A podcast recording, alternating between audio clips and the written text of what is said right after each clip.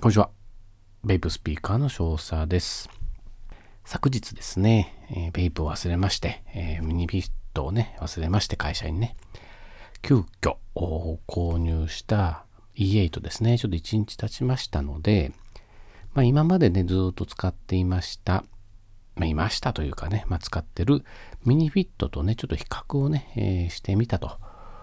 ということでちょっとお話ししたいと思いますが、まあ、急に昨日ね、あの購入したので、E8。まあ、何が何だかよくわかんない状況で使ってたと。で、ちょっとね、調べてみましたと。メーカーがね、JDI っていうね、えー、とこが出してるんですけど、調べても出てこないんですよね。まあ、例えばミニフィットだったらね、ジャストフォグっていうね、韓国のメーカーがね、出してて、えー、まあ、ホグワンとかもね、他の商品もいろいろね、ありますけど、その JDI っていうのがね、出てこないわけですよね。JDI っていうともう、もう E8 しかないんですね。なので、ちょっとそれがね、よくわからなかったんですが、まあ中身に関してね、ちょっと、どんなもんかっていうことで、えー、見てみたら、えっ、ー、とね、抵抗値、E8 が抵抗値が1.5オーム、オームですね。まあ、高抵抗ですよね。ミニフィットは1.6と。まあちょっとね、ミニフィットの方がね、えー、抵抗値が高いんですが、バッテリーはね、えー、まあ、370mAh で同じということです。で、ちょっとね、多分ここがね、肝なのかなと思うんです。出力、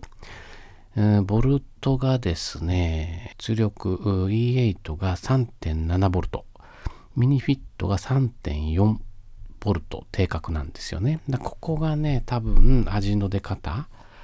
味の濃さにちょっとね、関わってくるのかなと思います。あとね、エアフローですね。まあ、エアフローも E8 の場合はね、あのお尻の方ですね。充多分充電ケーブルを挿す入り口のとこがエアフローになってると思うんですけど、そこから入ってくると。で、ミニフィットは、まあ、コイルの横というかね、ちょっと下かな。あの、近くから入ってくるということで、そのドローのね、重さもちょっとその辺で変わってくるのかなと。あとね、リビルド。まあ、多分ね、この E8 は見た感じ、触った感じ、負荷でしょうね。どうやっても多分できないと思います。ミニフィットはね、あのリビルドできますから、ちょっとね、細かい作業が必要ですけどね。まあ、そんな違いがね、えー、ありましたかね、スペックでは。まあ、吸った感はね、やっぱ全然この E8 っていうのが、従来のベイプとはちょっと違うっていうか、本当にタバコ。タバコの感覚ですね。タバコを吸ってた時の感覚を思い出しました。ミニフィットはね、やっぱちっちゃくてもね、MTL 機って言われても、やっぱベイプなんですよね。まあ、DL がね、全然できますし、それで吸ってますから、ただね、E8 はね、まあ、DL で吸い切れないですね。半分ぐらいしか吸い切れないので、本当タバコ吸いなんか本当に喫煙者が、あの、まあ、ニコリキ入れてですけどね、ニコリキが入って、